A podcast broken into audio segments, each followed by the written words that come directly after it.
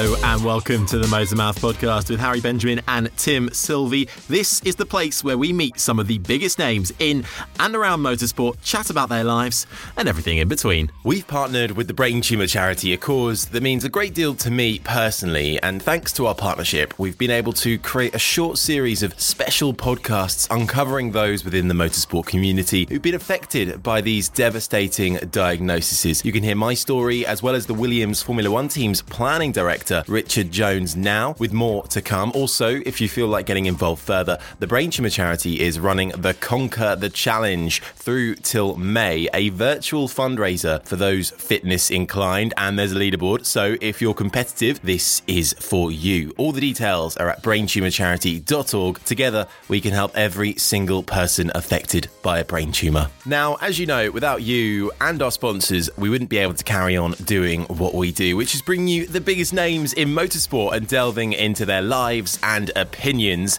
This season, we couldn't be happier to be teaming up with F1 Experiences, the official experience, hospitality, and travel program of Formula One. F1 Experiences is the closest you can get to the pinnacle of motorsport. And let's face it, any chance to get close to Formula One this year, we're all over it. With F1 Experiences official ticket packages coming direct from Formula One, you can get unique access that simply isn't available anywhere else. For more information on how you can book your F1 experience, visit f1experiences.com, where you can also save 5% on your very own F1 experiences package by using the code MOTORMOUTH when checking out online. Good things come to those who listen to the Motormouth podcast. Don't say we don't treat you well. So, what are you waiting for? The 2021 F1 season is set to be one of the closest in years, so get booking your F1 experience today with F1 f1experiences.com. Hello, Tim Sylvie here. Now, today is another ridiculous day here at Motormouth HQ. Over the last few weeks, we've had former Formula One and IndyCar champions, we've had team bosses, pundits, and motorsport thought leaders. And with each passing show, it feels like we're announcing our biggest guest to date. But today feels like we might just have trumped it again. However, before we get onto that, I have to head, as always, over to Essex to introduce my co host. But first, did you know that the town of Walden in Essex was the UK's HQ for the production of saffron spice, which is pound for pound the most expensive spice on the planet? From the 16th century, Walden's favourable soil and climate made it the perfect breeding ground for the tiny crimson threads that were sold and exported across the world. So synonymous was the town with the spice that it became, Saffron Walden, which it remains to this very day. Harry Benjamin, what do you make of that? I don't think you're going to get any of those kind of facts on any other motorsport podcast. So we've got the we've got the monopoly on that at least. So that's good. Uh, it's very very. It's always good to learn new facts about Essex. It's excellent. Uh, I'm very well though. In the meantime, Tim, how are you? Yeah, not too bad, thank you. Um, I know we're tight on time because we have a very busy guest today. So shall I crack on and introduce the man? Yes, do very important guest. I even put on a shirt for today, yeah, so I you know it's important. I went t-shirt. Poor, poor effort. Poor show. Come right. on, Tim. Nico Rosberg was a six year old boy when he decided he was going to follow in his father's footsteps and make it to become a Formula One world champion. 25 years later, he did it, and he did it in style with the best mic drop the F1 fraternity has ever seen, with an almost instant retirement after a mere five days, securing the most sought after title in global motorsport. We're here to learn more about the man, the driver, the businessman, and the entrepreneur, Nico Rosberg. A huge welcome to the Motormouth Thank you so much. Great to be here, and hello to all of you Motormouth fans. Thank you so much for joining us, Nico, and taking time out. We'll, we'll, dive straight in because what we like to do at the start of every single podcast is just take it back to the very beginning, just briefly. And our listeners would love to sort of hear about what it was like just for you starting out in your early life and obviously growing up in a motorsport family. Was there any other option aside from motorsport? Um, well, I was obviously very fortunate to grow up. Uh, um, watching my father race, you know, and it was so inspiring, so powerful. He was racing uh, in DTM at the time, which was the world's leading touring car championship, and uh, and of course there with, the, I mean, there was eighty thousand fans. There was it was crazy. The technology, the battles, I absolutely loved it, and that's where my dream started as well. And at that point, you're you're growing up you're racing when you move into racing you you're very close to your father when you do it. He he becomes your manager and helps guide you through karts and so on. That must have been a very special time for you and, and a nice period to share a passion with your father all those years ago. Yeah of course. It was such a great father son activity and and of course also uh, a huge help that he, he, had all that knowledge and experience and because he'd done it before with Mika Hakkinen he'd taken Mika Hakkinen as a manager from go-karting all the way to the Formula 1 World Championship so he had done that whole path with a driver already so he could just kind of replicate it with me um, and, and, he was very very supportive so that was great nevertheless also uh, it's never easy you know father son and uh, the, the definitely he was also expecting me to to perform in life, not just in racing, but in life to to push and to uh, achieve something. Uh, so there was also some expectation. How did you manage that pressure? Because obviously it's a bit of a double edged sword, as you just said. The pressure didn't come from my dad. It was mainly I just put the pressure on mm. myself because uh, I want to impress and I want my parents to be proud of me. And so I put the pressure on myself to do well. Um, and not only my parents, I want also uh, uh, friends, family, and, and even beyond that, the public to to um, have uh, respect for me and for what I achieve. Do you, do you ever give uh, give your dad a hard time because uh, you've started more races than him in F1, but you have considerably more wins? Is there ever a little poke in the ribs and like, you know, Dad, come on, I've, I've done a bit better than you here in the end? Actually, no. I mean, you say that uh, I could do it sometimes, yes, but I've never thought of it that way, and I never actually use that as as poking at all because what my dad achieved was also amazing, and yeah. um, and you can't really you can't really compare the episodes uh, or the the, the, the um, you know times, and it's so different. Yeah. But I do remember that my dad was my mechanic once in the very beginning of go karting, and I went out and and I lost a tire in the middle of a corner. Like it's never happened. That doesn't happen usually. So he forgot to tighten the bolt, and uh, so we had a bit of a discussion, and we agreed that he shouldn't be uh, he shouldn't be my mechanic anywhere anymore from then on. that was not one of his uh, his strengths. Definitely not. No, mechanicking was not the strength. But still, what what an amazing amazing uh, experience to have, of course, with your dad being there right from the beginning. Was there a moment where? You thought when, when Formula One was becoming a reality and you, you were joining the fraternity, did you think from the start, I can be a world champion? No, never. That's um, I don't know if it's a weakness or strength, but I never had such a high self belief about myself. Um, that was the dream, of course, to become world champion, but totally impossible to reach. Even F1 was impossible to reach, and and I never even believed that I could get to F1. Um, so, uh, and I don't know. I mean, at, at least I can maybe give a little bit of hope to everybody who's listening who also doesn't have so much self confidence, self belief that it's not a problem. You can achieve great things even if you don't believe it, as long as you hustle, you're committed, and you're absolutely flat out giving it everything you can. You can achieve massive things because yeah. people you often hear, "Hey, what, just believe in yourself. You got to believe in yourself. Believe in yourself." I've tried to work on that with a with a mental coach for like ten years to try and increase my belief in myself, and didn't really manage to improve it. So um, it's you can't just hit a switch and suddenly believe in yourself. It doesn't work like that. So it comes down to preparation and just fighting like mad and uh, and being dedicated. I, I think that'll be a really nice thing for our listeners to hear because you know, watching you race in Formula One all those years and watching you through your career, I don't think all that many people are probably aware that you had any self belief issues. You know, it, it felt like from the outside looking in that you know you were very confident and and, and self assured. It, it, was that a misconception? Do you think? Do, do you think you you hid that that part of you from from the public when you were racing? Of course, there's so much Hollywood going on. I mean, we're uh, we're we look like these gladiators in our armor. We look like we're superhuman in that race car, um, but we have the same issues and and worries and fears as as everybody else. Um, in of course, some more, some some less but uh, we, we all have those uh, struggles and and in fact you often say that only real opponent in racing is yourself. Um, and it's it's really um, getting the best out of yourself and dealing with all these worries and fears and uh, and things like that I think, as Tim said, a lot of people take so much comfort in that. It's it's brilliant that you're so open and honest about it. I think it's really refreshing as well for for you know athletes to to talk about that this kind of thing too. Um, now, your career is obviously incredibly well documented, so we are just touching on, on a few key things before before we get to your latest ventures. And one of the things I wanted to talk about was China. Now, in Formula One, you've always had a, a, bit of a love of China around that track. You've always done quite well there. You got your first pole position there in 2012, going on to win. You must have some really fond memories of China. Anything particular about the track? do you have a lot of Chinese listeners then, or why are we why are we touching? Oh, on China? loads. I just thought it was quite a nice start for you. So China, yes, China is a special place for me because also there it took me 111 races. Um, Yeah.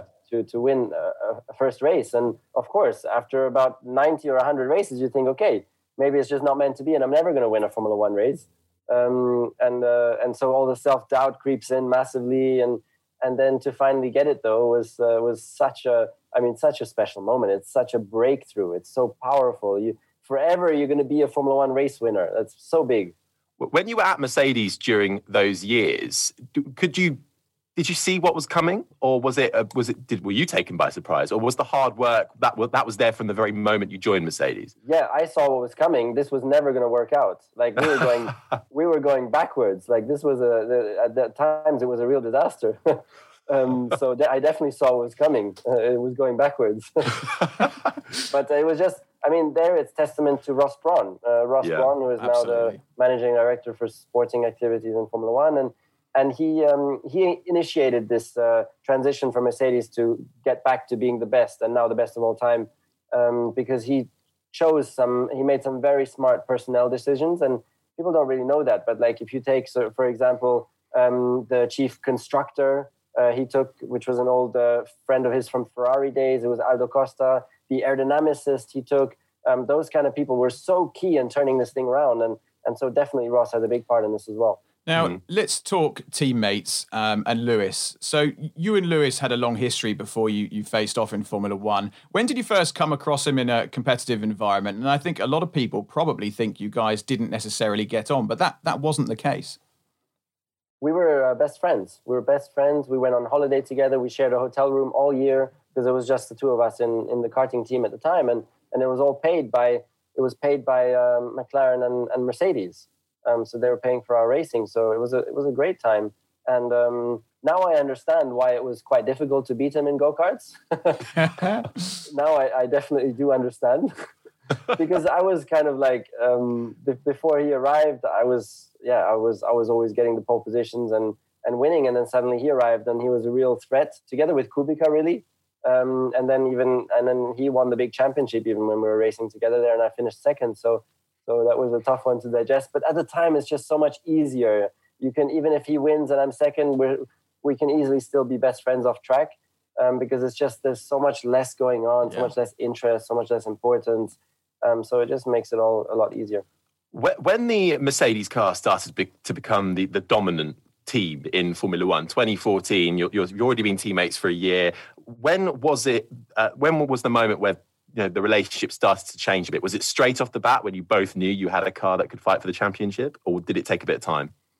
No, it took a bit of time. It was primarily then when when we're really like fighting for the race wins and championships. That's when it just becomes so incredibly intense, and especially when it's just it's just the two of us. I mean, it's us two against each other, and that's it.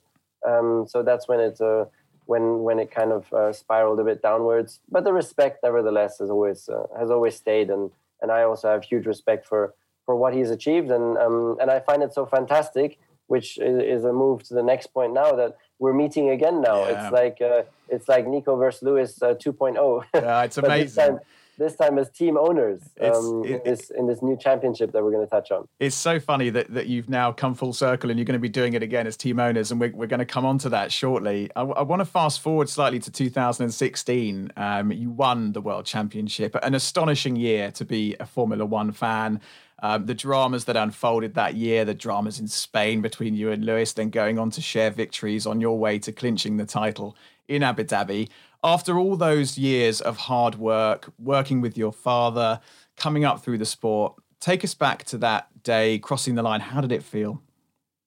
Well, it was 20 years in the making for me. So imagine you're you're working for something for 20 years, dedicating your life to that, um, and then it was just incredibly uh, intense because throughout that one race, which was the deciding race and end of the year, in my mind, I lost the championship twice. Um, there was two phases in the race where I was convinced, okay, I've lost this, and that was so tough to manage mentally then in those situations because I had to stay focused and I was fighting one of the most risky drivers out there in, in Max Verstappen. Um, but that's really where all my preparation uh, came in handy, and that made the difference. I've been working with a mental trainer and a, a psychologist since 10 years to prepare for such moments. I, I put so much effort into the mental preparation with meditation and and the visualization and everything that goes into it. And then that helps to just not make that mistake when the pressure is at its absolute peak. Um, mm. And uh, yeah, so then crossed the line, became world champion, and fulfilled my dream really. So it was it's emotionally so powerful. Lucky to experience that, and that's one of the things that I, I will forever miss. That I will not be uh, able to experience such an emotionally powerful explosion um, again in, in, ever i think in life. A quick interruption to the show to remind you to check out our sponsor f1 experiences. F1 experiences offer a wide range of packages that come direct from formula one giving you a unique experience of the pinnacle of motorsport. Official ticket packages come with the very best race tickets first class hotels and transfers and unprecedented access including driver appearances private pit lane walks behind the scenes tours of the illustrious f1 paddock team garages, the famous podium, and loads more. It's the closest you can get to Formula One, and thanks to F1 Experiences, Motormouth listeners can save 5% on your next F1 Experiences package by using the code MOTORMOUTH when booking online at f1experiences.com. Uh, and then the mic drop moment and retirement. When did that first cross your mind? Um, the thought was a couple of months already before the end there. As I was taking the big championship lead, I thought, okay, if I bring this home now, I think it could be a, a good moment to uh, to move on in life. Um, but I never really believed that I could do it. And then when I crossed the line, though, and that pressure released, I felt like, okay, this really feels like a, a good moment to maybe pull it through. Um, but still, it still took a lot of courage because it was a, a jump into complete unknown. Like I hadn't pl- planned anything for the post career. Um, so it took a lot of courage from my side, but then uh, I committed. It just felt right. I committed, and and the exit was uh, was it, exiting is is um, it's an important thing for me to exit on the on a, on a high. And this exit was like, I mean, for me, the most most beautiful. So of course, I'm sorry for for the fans that were following me, but still thankful for all those years, and and I'm hoping that everybody understands that. For me, it was it was the best to to move on in exactly that moment when I fulfilled everything I dreamed of. Yeah, and it, and timing wise, it's all worked out very nicely for you. We're, we're going to come on to um, what you're doing now, and obviously Extreme E and sustainability and, and your Green Tech Festival. Before we do, we have something very important which puts your Formula One One Championship completely in the shade. This is the Motor Mouth quiz. I will hand over to my illustrious colleague to introduce it. Yes, Nico Rosberg, welcome to Motor Mouths, the hardest quiz in motorsport. We have four bits of uh, four clips to play you, and uh, you're going to you're going to hear them, and then we just want you to provide a little bit of context for them, and uh, and then you get points basically. Do I provide context after the clip, or do you? Yes, after the clip. Okay. So uh, there are 14 points up for grabs. Now, at the moment, if we're looking at the top, the top tier of uh, of the table, Mark Webber's up there with 12, Brendan Hartley on 12 and a half, Alexander Sims and Dilbagh Gill currently top it with 14. And then, unfortunately, people like Mario Andretti, Johnny Herbert are all the way down at about 30th position. They did not do very well. Uh, okay. And last is Karun Chandhok with three and a half points. So that's the one to beat. um, are you ready for your first? I'm ready. Let's, do it. Here Tim, play clip number one. Here it comes. You have all the all the testing all day long, so there's a lot of preparing technically um, for the weekend for Saturday, Sunday. That's the most uh, that's the most important uh, period of the weekend. And um, I know this.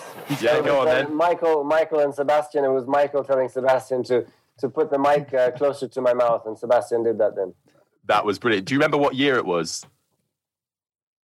Ooh, that's a toughie. So Michael, Michael was obviously my teammate. So let's go for, um, I mean, it's 10, 11, 12. Let's take a guess. Sebastian was sitting there, uh, obviously in a, in a, Red Bull uh, shirt. So let's go for 2011. Oh, oh it was 2012. That's but you, you still get two points for that. Two out of three. It's a very good start. Let's move on to clip number two. Have a listen to this. Here we go on, guys. Brilliant stuff. Brilliant. What a car you've given me. What a car. Unbelievable. Probably quite a hard one. Hmm. I'm looking for a race and uh, a year. Let's go for China 2012. Oh, it, worth a guess. It was actually, I'm going to give you a point because you've obviously won a race. I'm assuming you know that because I'm being very generous. It was actually Australia 2014. So I'm, the first time you crossed the line uh, winning in, the, in that Mercedes dominant car. Okay. Okay. How, how on earth should I? Come on. It's the hardest quiz in motorsport. Hardest it's the hardest quiz in motorsport, Nico. That's what we're here okay. for. Okay. Um, okay, clip number three. Have a listen. Lucky, we did it! Lucky, we did it! Right. Abu Dhabi. Abu Yes. Dhabi 2016, 23 seconds after crossing the finish line. Got it in one. Don't need to say any more on that. What a moment for you. Okay, one more clip for you. Here we go. This one makes me chuckle. Quite another question. Gentlemen, a short view back to the past. 30 years ago, Niki Lauda told us take a Drake a monkey, place him into the cockpit, and he is able to drive the car. Oh dear, we're not going to play the whole We're thing. not playing the whole thing because it goes on for about three minutes. But uh, what's happening there? I mean, Lewis is sitting there as well. I think, and Lewis Lewis uh, cracks up massively because I think the question does the question not go to Lewis? I think, and um, so let's. Uh, oh, I mean, how the hell would one? I mean, okay, he's a German guy, so let's take let's let's let's take a German race. I'll go for Hockenheim, 2000 and um, 2014. I'm going to give you the point for 2014, but it was actually in Abu Dhabi. Uh, and you get the point for the journalist, but it was actually directed at you and Sebastian, that question. So Okay. out of all that, I'm going to give you one and a half points on that one. The most ridiculous here- question ever asked in a. In a I know, it's, the, it's, the, it's, it's iconic, really. Okay, your final bonus question is How many points did you score in the 2016 F1 season? And if you get within 10, you get the point either side. Oh man, um, 381. Oh, Oh, yeah, 385. You get the full point. Well done. nailed it. Right, let me do There some quick maths. One, two, three, four, six, seven. Solid Okay, mid-table. Nico Rosberg, we're looking at mid-table. I'm afraid I'm going to be upfront and honest about that. We're at eight and a half points, which puts you right with just above Johnny Herbert and just just below Thierry Neuville. So it's good company, but unfortunately not quite at the top. Uh, we'll, we'll, we'll, stick to talk about the F1 World Championship, shall we? Okay, that was hard. It, Uh, t- the toughest- hardest quiz in motorsport, toughest but well in done. You completed it. It was Thank a you, solid, solid effort. Now let, let's turn our attention to more modern days. So, leaving Formula One, it gives you instant control over your time and your future. After all those years of control, you found your niche now in sustainability and green technology as an entrepreneur and investor. Where does that climate change and sustainability purpose and passion come from? Um, I, I made a promise for, uh, to myself really after stopping my career that as an entrepreneur, um, I want to be of service to, to mankind, to the, for the greater good, um, and, and really dedicate all my projects um, and, and focus on that. And, and then, um, yeah, sustainability, uh, I mean, primarily coming away, coming out of mobility, which is going electric because the mobility industry is one of the top, uh, top three emitting uh, sectors, you know, so uh, it's causing a lot of damage uh, longer term and there's a huge opportunity there in mobility to make a difference so that's really how i started my path as an investor um, investing into multiple startups and uh, that's how everything started And your Green Tech Festival that you're, you're heavily involved with, naturally, you've started. Tell us a bit more about that. yeah so i'm also a founder now um, Yeah. for, for two, uh, two companies and i'm very proud of that um, so there's first of all the green tech festival in berlin um, which uh, I mean it's a it's a global platform, um, and we really we hope to empower uh, change makers and also like all the innovative green technologies, bring everything together, um, really for our sustainability. So uh, that's what the platform is about, um, and it's gone from success to success. I mean, we even had Sundar Pichai there last year, who's the Google CEO, uh, joining virtually. Um, so I'm very proud of that.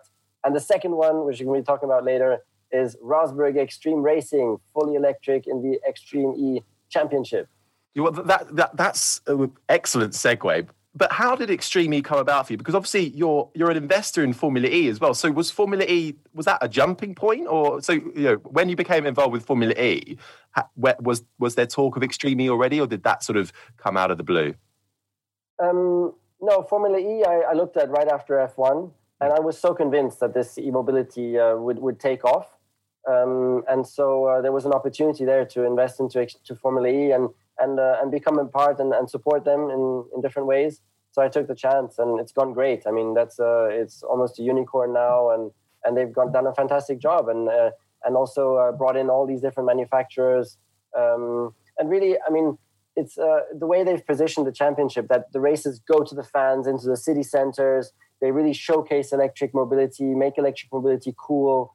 Um, it has a great purpose. Yeah. And, and of course, out of Formula E, from the, the amazing mind that is Alejandro Agag, comes Extreme E of which you are, of course, entering a team. So, so tell us about your Extreme E entry. For those who might not be familiar with the championship, championship yet, tell us a bit about how it works. Yeah, absolutely. So, Extreme E, um, it's also a global championship, and here we've got one make fully electric SUVs, off-road SUVs, and we're racing in the most extreme locations around the world. Uh, there's five races, um, and each location is uh, is severely under threat from climate change and has already been quite damaged from uh, from climate change. And so we're racing there to raise awareness for the threat that it's already causing in our planet. But not only that, we're also going to go there to um, to support the local projects and and really um, create a, a lasting lasting positive change in those uh, local areas. And something that's very cool about this championship, which some people might not know about, is the paddock and how that gets around. Tell us a little bit about the uh, the arrangement with the boat. Yeah, of course. I mean, logistics is something which is difficult to to make it uh, uh climate neutral, and therefore um, Alejandro thought that the best would be to to buy one of the most sustainable big ships there is out there uh, which is the same boat as Greenpeace use actually. And so the whole paddock is on there and traveling on there from race to race around the world. And that reduces global emissions from the logistics by two thirds. So it's a big, big step wow. in the right direction. Of course, it's not zero, but on the grand scheme of things, we will certainly be climate positive uh, with all the impact that we're going to be generating. And another interesting aspect is we're also uh, locally at the races, all the energy is going to be powered by uh, hydrogen generators um, just using water and solar. So that's also uh, huge, and we're not going to be uh, causing any local emissions there. Yeah, that's great. I think hydrogen is certainly one of those to look out for. Seems to be the future for sure. Um, is it too early yet to have any expectations for Extreme E? You, can you start to work out already who the stronger teams are going to be? Um, yeah, we've worked that out. I mean, we are definitely going to be uh, fighting at the front, um, and, and our, our ambition is to fight for the championship, certainly. Um, don't really don't really want to name the other teams, but um, uh, it's going to be very competitive, and and that's the beauty of this. So I was mentioning before Lewis uh, against me 2.0 now as team owners. This time though, the the, the competition is going to be just as as fierce, um, and as you know, we're it's going to be a lot of wheel to wheel racing because we're all, we're starting four cars alongside each other for each of the races um, during a weekend and now to leverage and to see this this battle that Lewis and I, in this case, for example, will have as a vehicle to raise more awareness for some of the threats we're facing as a society. So really, to do to uh, um, to support the greater good. That's uh, that's the beauty of this. Uh, another brilliant thing about Extreme E as well. Obviously, it has this huge climate angle, but it's also um, great for diversity and equality because every team has to have a male and a female driver. Now, what are your thoughts on that? And tell us a bit about you know your driver lineup and how, how you chose them. Yeah, that's so smart. I mean, equality is, is part of sustainability and uh, a big factor, as we know. Uh, primarily, we with the with the necessity to further empower um, women around the world, and and that's also we want to be a role model for that. So each team uh, has a male and a female driver who share the driving duties. Um, and that's fantastic. You know, switching drivers in the middle of the races and and the way they work together as well has been really nice to see within the team. Um, so hopefully we can really uh, inspire with that as well. Yeah. And and beyond that, I mean, my my team as well. We have a huge driven by purpose campaign which we're launching, where in each location we're going to leave the location in a better state than when we arrive. So already in our first test in Spain, we we engaged in a huge tree uh, reforestation campaign, and we're really taking that very very seriously. And it's just as important to us as winning. Have you um, have you and Lewis spoken about the uh, the championship and facing off against each other? Not yet, actually, but I'm sure we'll have the opportunity at some point. But he'll he'll be quite busy again this year. So uh, yes, I imagine. Yeah. yeah. Um, I mean, how many races is there this uh, year in F1? Like 23. 23 races. Yeah, it's, wow. it's crazy. What, well, how, how do you how do you feel about that? 23 is it too many? Um, if I was a driver, I would be saying it's really pushing the boundaries. But now, as a spectator watching, I would love to see 35 races. yeah. yeah. We were always saying the same. We're like, what are they moaning about these F1 drivers? God, what, what's your what's your take on on um, on current Formula One, and, and and how excited and do you think these changes that are hopefully going to come in in 2022 are going to make a big difference to the sport? Yeah, so I just saw a post yesterday uh, on Instagram, I think, from Formula One, and it's so cool how they are as well now um, becoming more and more purposeful in what they're doing. Um, of course, there's uh, the, the um, racism racism topic, which is uh, very important, which Formula One has been using as uh, uh as a, uh, its platform to support. Um, then climate change, of course, um, and also equality, and um, that they're really now ramping up all their projects, and and it's it's fantastic to see. But but beyond that, which is a lot about raising awareness, I also really want to see even more being done that the technology that they still are, are continuing to be technological innovators where we all benefit from eventually. So the race to road transfer of technology and there, I think that the huge opportunity is is with with synthetic fuels. Yeah. Um, because it will take years for electric mobility to penetrate globally, and then also electric mobility alone is not enough. You need to have renewable energies uh, powering those electric cars, and until that happens, in uh, emerging markets, it's going to take years. Yeah. So there might be a, a fast tracking way by using synthetic fuels. The problem is synthetic fuels are very expensive to produce. The logistics are also still very polluting. Um, so there's still some challenges, but if one, if one, if if F1 could play a key role there, that would be beautiful. That's a really interesting topic because we we've often asked guests, you know, what what is the future for Formula One? Is it going to become obsolete? Formula E has this, um, you know, single seater electric contract sewn up, so they can't go fully electric and probably wouldn't want to go fully electric. Do do you think, on the basis to your point about synthetics and so on, that Formula One still has a future? You know, 20, 25 years from now. Oh, absolutely. Formula One will always remain the pinnacle of motorsport. It's what we uh, what we love most. Huh? Um, seeing those gladiators out there fighting, so certainly will remain. But they need to do their homework and they need to uh, stay relevant also uh, technically. Um, and it's not it's just not easy to because the decisions they need to make like five six years in advance, and it's so difficult. Because another one would be fully electric is not an option because the yeah. battery density is not uh, is not high enough yet, so you're going to be going too slowly if you go electric. Uh, unless you do swappable swappable batteries, that would be an option um, to to uh, keep the performance up. And if not, you have hydrogen, which uh, which would be fantastic, really, as a solution. But it's uh, it's maybe too early because it's just not relevant yet for the mobility world. Um, mm. So uh, it's, it's a very difficult one. Yeah. It'll be fascinating to see what how it all unfolds in, in the coming years. And, and speaking of the future, we we seen obviously in the news last week, Lewis Hamilton's just signed for another one year deal with Mercedes. What do you think about that? Do you think he's done after after this year? Um, no, I, I, don't know. I can't put myself in his head, but uh, I think um, it was it was great news um, because, of course, we all love uh, love watching him uh, fight out there and, and battle the Max Verstappens of this world. And um, and it would be incredible to watch him on his way to trying to get that eighth title is going to be uh, pretty insane. And what do you think Valtteri needs to do to to to do what you did and beat him? He, Valtteri needs to become more consistent, I think, um, and also he needs to um, use Lewis's weaknesses a little bit more. Um, Lewis has the tendency sometimes to like to like uh, lose a little bit of focus and then drop drop the ball a little bit. And and if you pounce, if you pounce big time onto that, you can extend that period for a couple of races. So he really drops the ball for a couple of races then. Mm. But if you don't pounce on it, he'll be back straight away. Uh, and it's there's the only opportunities you have to make inroads into his into his points. Um, because when Lewis is at his best, it's, it's so difficult to beat him. Um, and that's what Valtteri just needs to try and do better, and he needs to be more consistent as well to use those those periods um, more often. Do, do you think his seat is seriously under threat from from George Russell after you know that that brilliant display in Bahrain? I don't know if the, that seat necessarily is under threat. I mean, Valtteri is doing a very, very good job in that position. Um, he still finished second in the championship last year.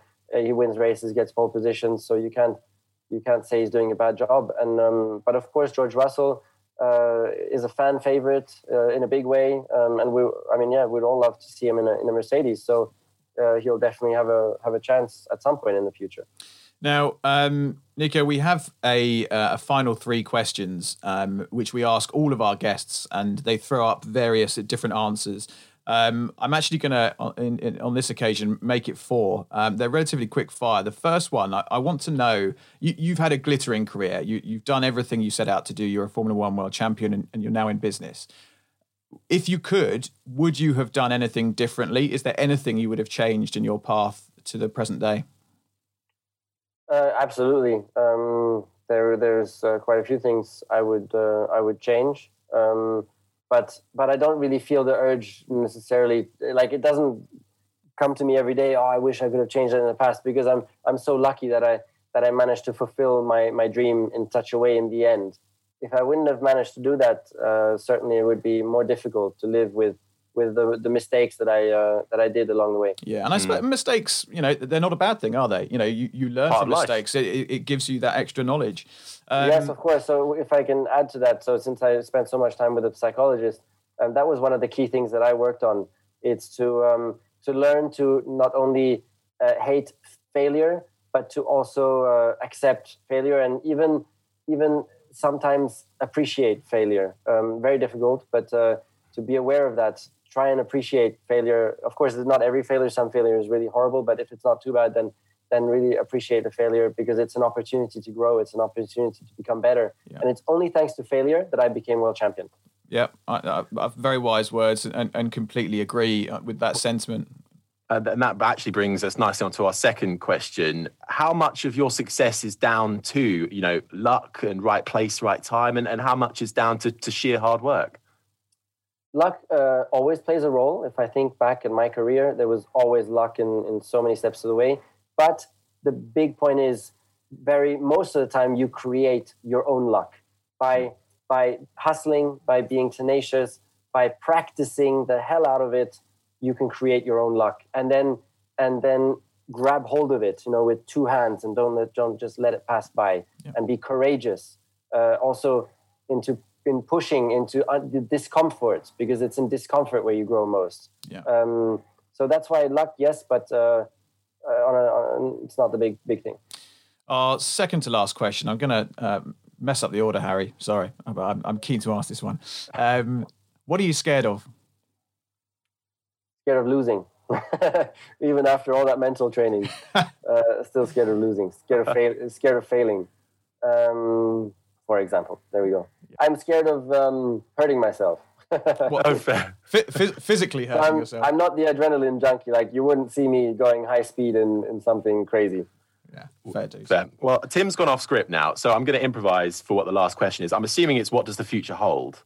Am I right that? No, I was, I was, right I was going to go. What's got you excited? We've done that one. Have, no, we haven't. Have we? No, we haven't done it. It's all fallen apart at the very end. right. We'll edit that bit out. No, what's got me excited is that I'm continuing my legacy now um, for my second part in life, and and I want to have massive impact uh, as a businessman. Yeah, no, it's it, well said, and you and you're clearly doing that. It's, it's amazing what you're doing with um, with your festival, um, your entrepreneurial exploits, obviously Extreme E, your sustainability goals. I think it's all fantastic. It's in, it really inspiring for us to hear our listeners, and obviously the next generation, which is coming through, which is obviously very important to you. Um, and by the way, by the way, my festival is 16 to 18 of June this year in Berlin, and you can follow virtually as well. Is it? Are you, are you hoping to have people there live? Yeah, yeah. So we have this. Um, we've uh, we've invested a lot and a lot of time into into creating this uh, Corona um, Corona concept. Where last year we had 3,000 people on site in the middle of Corona. Wow. Um, being super careful, huh? and uh, and it's I mean super robust. Like yeah. there's no risk in there. Um, so uh, so we're going to be able to do the event in person as well this year. So it's hybrid. And how how does someone how does someone get? I mean, do you is this a you register or is it an invite only? Do you have to be in a certain field, or could could you just buy a ticket and go? No, anybody can register. Anybody can register online for the virtual uh, for the virtual part, and if not, you can also buy a ticket, of course, and, and join us in person. I feel a trip to uh, Berlin coming in June, Harry. Hey, anything that gets me out of the house, I'm there. Yeah. um, Nico Rosberg, Formula One world champion, um, all round good guy, sustainability entrepreneur and businessman. Thank you so much for giving up your morning and joining us on the show. That's been the Motormouth podcast. Nico Rosberg, thank you so much. Thank you very much. Hold up, don't go anywhere. Before we wrap up today's show, we wanted to introduce you to Keith Bruce, the president of F1 Experiences, our latest podcast partners. Keith and his team offer incredible trackside experiences and VIP hospitality at every F1 race on the calendar. That is correct. And Keith, first, thanks so much for partnering with us for the podcast. Having experienced your Champions Club suite in Japan myself, I can vouch firsthand for how good your product is. It's a pleasure to have you and the team associated with our show. And we wanted to highlight our appreciation by spending a few minutes learning a little more and letting our listeners hear it from the horse's mouth. Absolutely. Um, now, Keith, your your business is built obviously around hospitality. How on earth have you adapted to the situation we've all found ourselves in over the last year? Yeah, it has been, needless to say, a, a uh, uh, uh, just a crazy twelve months, um, and so like like many of us in the industry, we've had to sit back and uh, and really take a look at how we could reinvent our business. Um, um, you know, the, the, the pandemic created a kind of at first we were in that wait and see mode. How long is this going to take? And Formula One then starts up again in Austria as one of the as one of the leading global sports to to go back uh, to, to live events, obviously without fans. So then it became when can we bring fans back? Um, and we had a, uh, a, a, a, our one and only race in Portugal last year, um, where Kate Bevan and her team produced a phenomenal paddock club. We produced the Champions Club that Tim referenced earlier, that he was a part of in Japan in 2019, and um, we were able to create fan experiences. So it was fun to get back in the saddle and do what we do well, uh, even if it was just for one race. Um, but what it did is it motivated our team to really take a step back and say, okay, 2021 will still be a bit abnormal.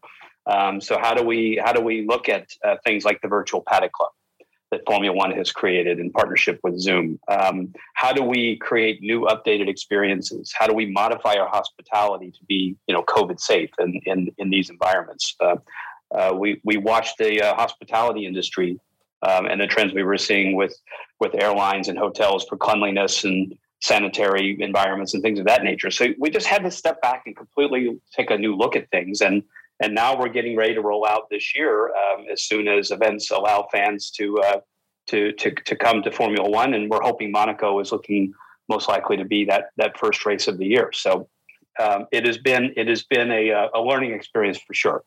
Monaco, not a bad place to to kickstart your your real world hospitality. So, for people who don't That's know, right. who who may not have heard of F1 experiences before, what are some of the the sort of standout features of your hospital hospitality programs, and, and what makes it different from other forms of hospitality? Yeah, it, it, and it's a it's a great question, Tim. I mean, for us, F1 Experiences, we are the official experience, hospitality, and travel program of Formula One. So if you really think about it, our job is to motivate fans, both new fans and existing fans, to, to want to go to an F1 race. And we do that by providing what we call an ultimate experience uh, to be able to go to a Formula One race with obviously a ticket in hand but then to uh, experience some of the things that make a Formula One uh, journey so special, have inside access, great views, access to hospitality. Uh, that's essentially what we create. So we create custom packages that allow fans of all levels to to to come to a Formula One race and appreciate the sport. Um, it's important to note too that while we create these experiences, uh, you don't have to be a multimillionaire to enjoy uh, Formula One and, F- and through F1 experiences. We we offer a variety of different packages at, at different price points. Um, our our starter package starts at around 700 US dollars, going all the way up to you know the ultimate paddock club experiences and beyond. So we we've we've worked hard to tailor our experiences to uh, the different types of fans who some might want hospitality, some might want great views, some just want to be able to roam the paddock and be able to see what's going on. And, and that's our job is to open up the sport, make it more accessible, uh, make it uh, you know more enjoyable, uh, particularly for new fans. Um, you know, the the Drive to Survive series has introduced Formula One to a whole new world of fans, and so uh, the millennials are a huge focus for us. And uh, a, a, lot of our fans in 2019 were relatively new to the sport. And obviously, we had to take a pause in 2020, except for the one race I mentioned in Portugal. And now we want to refocus on bringing those fans back, but also doing things that keep the core fans coming and wanting more. It, it's a brilliant way, it is, to, to allow not just access in general to Formula One, but as you say, for those new fans, of which there are you know, tons of new ones, as you say, thanks to Drive to Survive. So that sounds amazing. Now, you've put some um, air miles in around uh, the F1 calendar in the last few years. What is uh, your favorite place to visit and, you know, enjoy some trackside hospitality? It must be tough to pinpoint one. Oh yeah, Harry, that's a tough question. I mean, they're all. I mean, the beauty of Formula One is it travels to you know 21, 22 of the most beautiful markets in the world, right? So they're they're each in their own a fantastic destination. Um, personally, uh, you know, Melbourne's one of my favorite. Um, I, I, love I love uh, Melbourne. I love the the Victorian uh, hospitality, and um, you know, it's such a sporting culture. Um, but it's but it's such an enjoyable place to kick off the season. Um, looking forward to going back there in November this year um, with the with the change up in the calendar. Uh, we mentioned it earlier, Monaco. I mean, it's the it's the ultimate Super Bowl, if you will, of, of Formula One. Um, just the sights, the sounds, the energy, um, and if we do, in fact, open up that being the first race of the year with with hospitality and fans and experiences, which it's looking like that's going to be the case. Uh, what what a fantastic way to to open up the season um, to fans, you know, globally who'll be watching it all around the world, but then but then on site there. And we have a special relationship with the ACM, the, the Automobile Club de Monaco. So we have a, a unique partnership, F1 Experiences does with the ACM. So we have even more unique experiences around yachts and terraces and hospitality and, you know, the very special street circuit that is Monaco. So, um, you know, packages that allow you to enjoy the Côte d'Azur after the race. So it, it really is a unique race from that perspective. Uh, the United States Grand Prix, you know, in Austin. Um, that's another uh, that's another sweet spot for us. Um, it's a fantastic race. It, it, it, happens at a great time of the year. Um, you know, I think this year you know, those last few races will really be important, uh, which is a little bit of a departure maybe from previous years. So I think the U.S. Grand Prix is is is so enjoyable. Suzuka, uh, I know it's a, it's a favorite of the of the drivers. It's also a favorite of of Formula One. Um, Tim, you've seen us in action there in Japan. We love that circuit and that race and the promoter there. And um, so, you know, those are just those are just a few. Um, you know, probably covered off three or four continents there, but that's yeah. that's, that's Formula One, isn't it? Yeah. now, your job sounds like a dream job. You're traveling the globe under normal circumstances. You're attending these amazing um, events, um, putting on these incredible um, suites and surroundings but I'm sure it has its challenges. But what's the best thing about your job? And and flipping that on its head, what do you find tough about it? Is there anything tough about it? Oh yeah, there's there's plenty tough about it. Um, uh, but I, I think what I find most enjoyable about the, this job is I came into Formula One, you know, new. My my background was in global sports event management, live live sporting events, but more in other other mega sport like the Olympic Games, um, you know, FIFA and UEFA and football, the National Football League. Um, I was you know, the CEO of Super Bowl 50 there in San Francisco, uh, a, a three year run to deliver uh, a phenomenal Super Bowl event. So I'm, I'm no stranger to to you know major live sporting events, bucket list events, things of that nature. But Sorry, Formula One Keith, just, just, took it to a whole just level. Hang on a sec. Just pause there. You were the CEO delivering the Super Bowl that's Correct. In, in, San Francisco for three years, from 2014 to we played the game in 2016. So that's huge. Um, so cool. that was a pretty cool experience, and it definitely helped me get ready for what what is Formula One yeah. in terms of the spectacle of the of the event. F1 Experiences was really one of the first business ventures that Liberty Media created in 2017 under Chase Carey and Sean Bratches, and so we we got to kind of fly the flag there in that first year to say we're different now. Formula One is is new. It's unique. It's the same. It, all all of the things that you loved about Formula One are there, but now you can see and do and smell and taste things that are just that are new uh, to the sport. And so, so that's been that's been a real uh, a real fun aspect of this job over the last three years. Is you know having a whiteboard and creating this company called F1 Experiences and being able to deliver on you know uh, these these these dreams for fans to be able to come and and corpus to be able to use the sport as a way to entertain their customers. So all the applications that you would you would expect, right? Um, and, and, Tim, the toughest part of the job really is just it's just constantly innovating, right? Constantly coming up with new ways to to entertain, to to create new experiences, to create new partnerships. Um, you know, I mentioned Drive to Survive earlier. You know, clearly Series Three looks so much different than two, looks so much different than one, and that's that just shows you the dynamic element of the sport. Um, and so our job is to deliver on that dynamic element and, and constantly be be changing things, but be consistent and be authentic. And I think you know that's always tough in the job. Is we are we are the business of Formula One live at the event, right? So we want to we want to maximize that experience for fans, um, and so you know that that is that is part of our job is to is to make sure we're we're staying on the cutting edge of being uh, unique and, and innovative for our, for our fans. So um, that's you know that that's probably one of the I, I wouldn't say it's the toughest thing we do, but it's clearly the the challenge that we're always thinking about. Well, on that, I mean, it's an amazing journey so far. But on that, then, what what is in the pipeline for the business? As we, I suppose, we cautiously look towards the future and getting back to yeah. some sort of sense of normality. Uh, will you continue to adapt your offerings? What what's the plan going forward? Yeah, Harry, we will. Uh, th- you know, we haven't really had a chance to unleash uh, yeah. what we've been working on, but you know, but, you know, behind the walls here for the last uh, few months. But uh, clearly, with with COVID, and the pandemic, and the bubble system that's in place, um, we have to do uh, several things. We have to reimagine the experiences. Um, we have to also, you know, create an environment that fans actually want to go back to. So, in a normal environment, our job is to entice fans to come to a Formula One race. Um, interesting stat about our 2018 and 2019 years, the first two years we, we were in business, 85% of our fans traveled a thousand kilometers or more to want to go to a Formula One race. So that that travel component of of what we're about really resonated. And so, you know, we want to get fans back in that mindset where it's okay to travel to Formula One races. And while you know, in 2021 it might be a little more local than than in international at some races.